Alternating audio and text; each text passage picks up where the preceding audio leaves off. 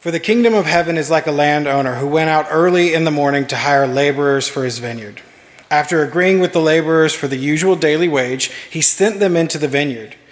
And when he went out about nine o'clock, he saw others standing idly in the market, and he said to them, You also go into the vineyard, and I will pay you whatever is right. So they went. And when he again went out about noon and about three o'clock, he did the same. And about five o'clock, he went out and found others standing around, and he said to them, why are you standing here idly all day? They said to him, Because no one has hired us. He said to them, You also go into the vineyard. When evening came, the owner of the vineyard said to his manager, Call the laborers and give them their pay, beginning with the last and then going to the first. When those who were hired about five o'clock came, each of them received the usual daily wage. Now, when the first came, they thought they would receive more, but each of them also received the usual daily wage. And when they received it, they grumbled against the landowner, saying, These last workers only worked one hour, and you have made them equal to us who have borne the burden of the day and the scorching heat. But he replied to one of them, Friend, am, I am doing you no wrong. Did you not agree with me for the usual daily wage? Take what belongs to you and go. I choose to give to the last the same as I give to you. Am I not allowed to do what I choose with what belongs to me? Are you envious because I am generous? So the last will be first, and the first will be last. The word of God for the people of God. Thanks be to God. You may be seated.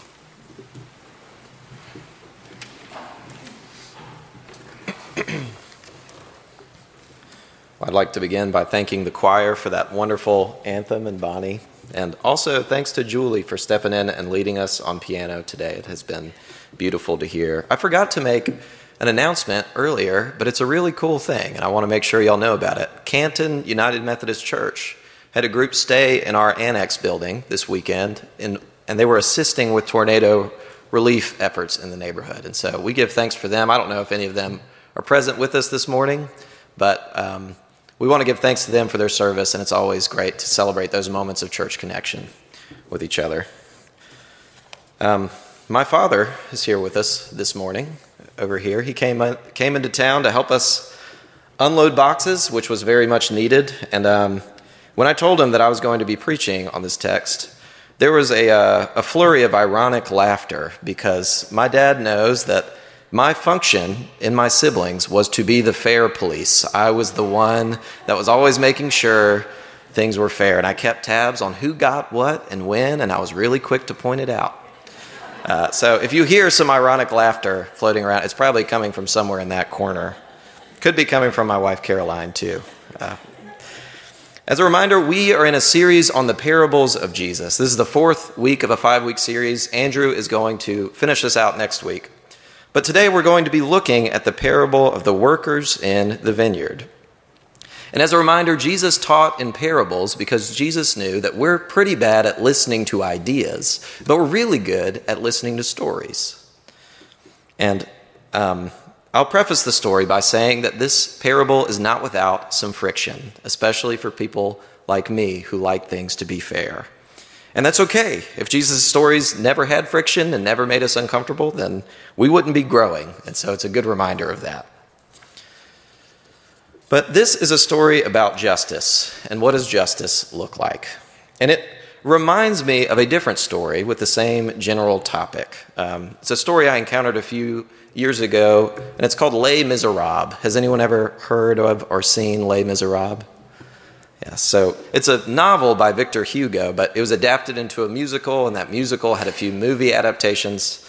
And so the one that I knew it by was the Hugh Jackman adaptation uh, aka Wolverine. But the story of Les Mis wrestles with, with this question of what does justice look like? And what do people deserve? The main character of the story is a man named Jean Valjean, which is a really fun name to say, Jean Valjean. And Jean Valjean stole from a market in order to feed himself and his family. So he stole, he broke the law, he was caught, and he was thrown into prison. And he escapes from prison and lives his life on the run, running from the punishment that is pursuing him. And the, that punishment pursuing him is embodied in this person named Inspector Javert. Who was played by Russell Crowe, who had kind of this Captain Crunch hat on in the movie. But Inspector Javert is obsessed with bringing Jean Valjean to justice. Javert's definition of justice is this people need to get what they deserve. As far as Javert is concerned, the issue is black and white. Jean Valjean stole from someone, he broke the law. He escaped from prison, he broke the law again. Then he deserves punishment, and Javert is going to make sure that he gets it. And part of me, as the fair police, agrees with this. Inspector Javert is trying to uphold the law, and Jean Valjean broke it. There were witnesses, no question about it. There's a part of me that insists that people that do wrong should get what they deserve. And that's exactly what Javert is pursuing here. Jean Valjean deserves some type of punishment. Inspector Javert would say that he is bringing Jean Valjean to justice. Our world seems to define justice in that way. People should get what they deserve. And that's actually what prompts Jesus to tell this parable. So, normally, when Jesus tells a parable, it's to a very large crowd of people. But in this specific instance, Jesus is telling it just to his inner group of the disciples. You see, the disciples were in this mood where they were thinking of how much they had given up and how they were here at the start of this new kingdom of God movement on the ground level. And they were fantasizing about what that meant they would receive. Peter goes up to Jesus and asks him, What will we get since we gave up everything to follow you? And afterwards, two of the disciples, James and John, the sons of Zebedee, also called sons of thunder because they had a temper. It's funny because it's not actually them, it's their mom who goes up to Jesus with her two sons in tow and says, Jesus, I want you to do me a favor. When this new kingdom of God thing happens and you're sitting on your throne, I want you to make sure that James is on your right hand and John is on your left. That's all I ask, just this one small favor. and Jesus responds by saying, I don't think y'all understand what this kingdom of God thing is. I want to remind you that you don't understand the cup that you are asking to drink from. Remember, power works differently in the kingdom of God. In the kingdom of God, the last shall be first, and the first shall be last. And then helpfully, Jesus tells this story to explain what he means. And the story goes like this There's a landowner who goes into the market to hire workers to work in his vineyard for the day. And this wasn't uncommon for the time. Most people didn't have a job that had pension and retirement and a salary. Most people were just trying to make ends meet day to day. It was an agrarian society, so people worked on farms. So there was always a large group of people in the market that were waiting for work for the day. And we don't get a whole lot of information about this particular group of people, but we can probably safely make some assumptions. We can probably assume that everyone in that crowd of people waiting for work really wants work and wants it desperately. Most people who work these daily labor intensive jobs didn't have a safety net to fall back on. They needed this money to survive and to eat today. And we can probably assume that there were certain folks in this crowd who were used to being the very first ones hired, and there were certain folks in the crowd that were used to being the very last. And remember, this is a agrarian farm society, so it's not that hard to imagine how that tier in society might have worked. That first group was probably young, strong, able bodied, healthy men hired early in the morning. And then there were other folks kind of beneath them that got hired next older men, perhaps women that didn't have a source of income and needed to work, or maybe foreigners like a Samaritan who, though they worked well, people looked down on them in society for not worshiping the right way or not practicing the right things. And finally, at the very bottom, there were societal outcasts who almost never got hired for anything. These were people with leprosy or severe disabilities, or those known to be criminals. These folks needed food and work just like everybody else and would often be reduced to begging if no work was available for them. And so the landowner shows up at the market, and there's this whole crowd of people before him. And this is at sunrise. This is around 6 a.m. and he hires that first round of workers, which again, we could probably assume are strong, able bodied men. And he makes a promise to them. And I want you to space, pay special attention to the promises of the landowner in this story because they're all distinct, and that's important. For this first group, the landowner specifically promises that he will pay them the usual daily wage, which is one denarius, and they agree. They say that's fair, and they go and begin their work in the vineyard. Now, it doesn't say why, but the landowner goes back to the market at 9 a.m. and he sees that a lot of these people from the crowd are still there. And it's probably that next tier of workers, right? Older men, women, foreigners. And the landowner tells them, hey, you need work. Go to my vineyard and work there. And the wording here is key. He makes them a different promise. He doesn't promise them to pay them a denarius. He promises this group that he will pay them what is right. The Greek word used for right here is dikaios. And dikaios literally means righteous or just or in line with God's will. And so, what the landowner is promising is go work in my vineyard, and I promise you, I will pay you what is fair according to God's eyes. The landowner goes back at noon, halfway through the workday, and he sees more people waiting for work, and he says the same thing go to the vineyard. And then he goes back at three o'clock, sees more folks waiting for work, and says the same thing go to the vineyard, and I will pay you what is right and they go.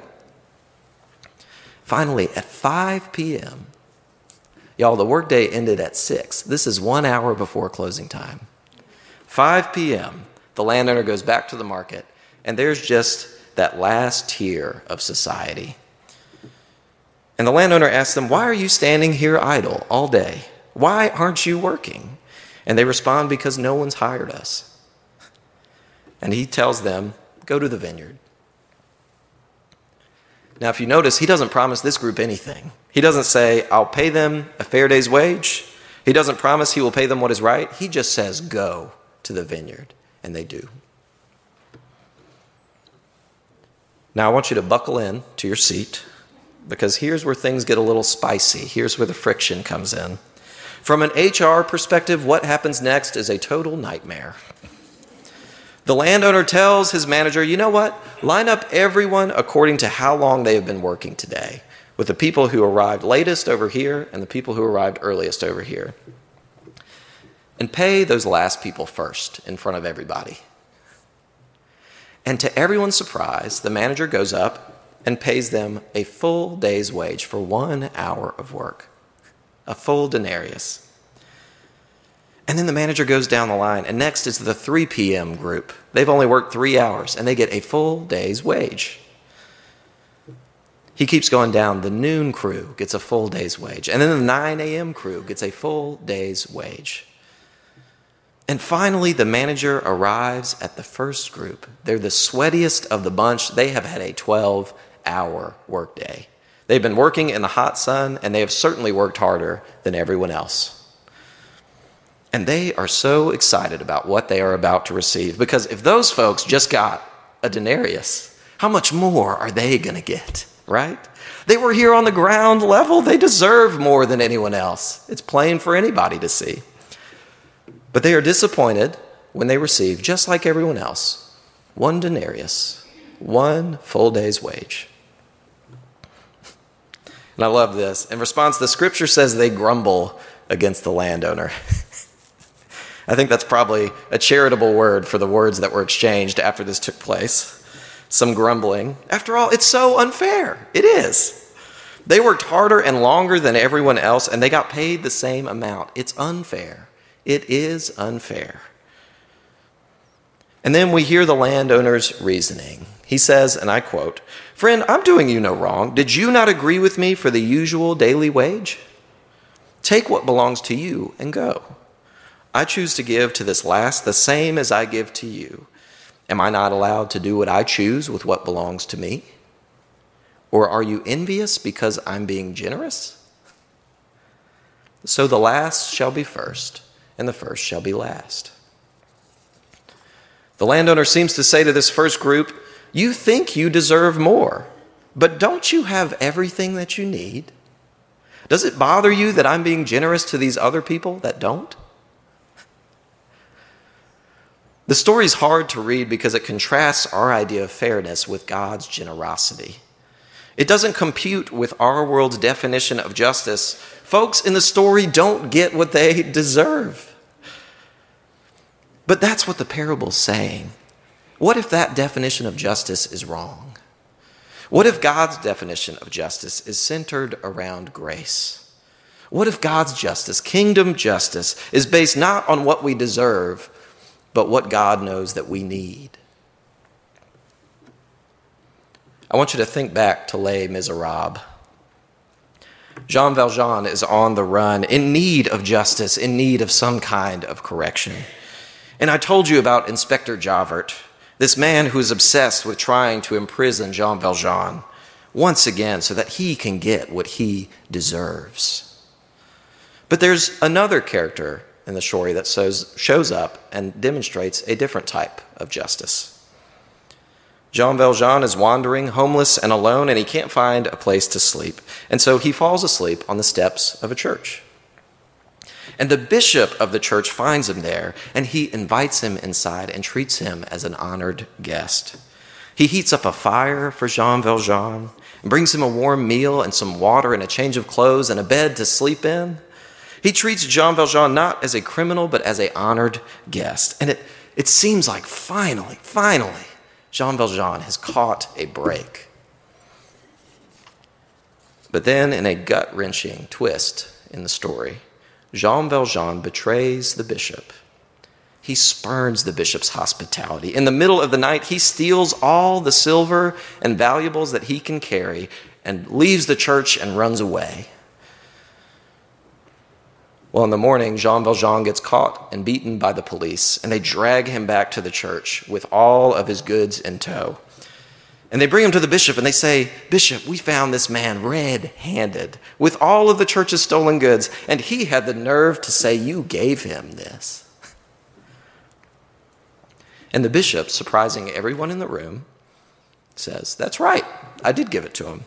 And as a matter of fact, my honored guest left so early that he left the best things behind. And he turns around and he takes the two silver candlesticks on the table where they shared a meal together and hands them to Jean Valjean. He hands them to the man who just stole from the church. And the policemen are dismissed. they leave, and the bishop tells Jean Valjean that he should use this silver to become an honest man, to make himself right with God. There was mercy in the bishop's forgiveness, and then there was grace in the additional gift that Jean Valjean received. This is perhaps the first time in his life that Jean Valjean has experienced grace. And it changes him, it transforms him. He begins to try to live as a righteous man, as the bishop said, doing the right thing, living kind and charitably, so that he can be like that bishop who, in that moment, was Christ for him. That is a different kind of justice. That is a transforming grace, not a reward or a punishment. Like the workers in the parable, it's easy for us to be caught up in complaining about not getting what we deserve, or arguing that others deserve less or that we deserve more. The world's definition of justice is so focused on exactly this obsessing over making sure people get what they deserve. But the parable shows us that God's justice is not focused on what people deserve. God's justice is focused on what people need. And what we need is transforming grace. What we need is to be in the vineyard. God has work for us there. It doesn't matter if you get there last or first, if you're the strongest or the slowest, the oldest or the youngest, God's gift is the same mercy to forgive you grace to transform you, an abundant life in a kingdom that celebrates when our neighbors get what they need. Amen.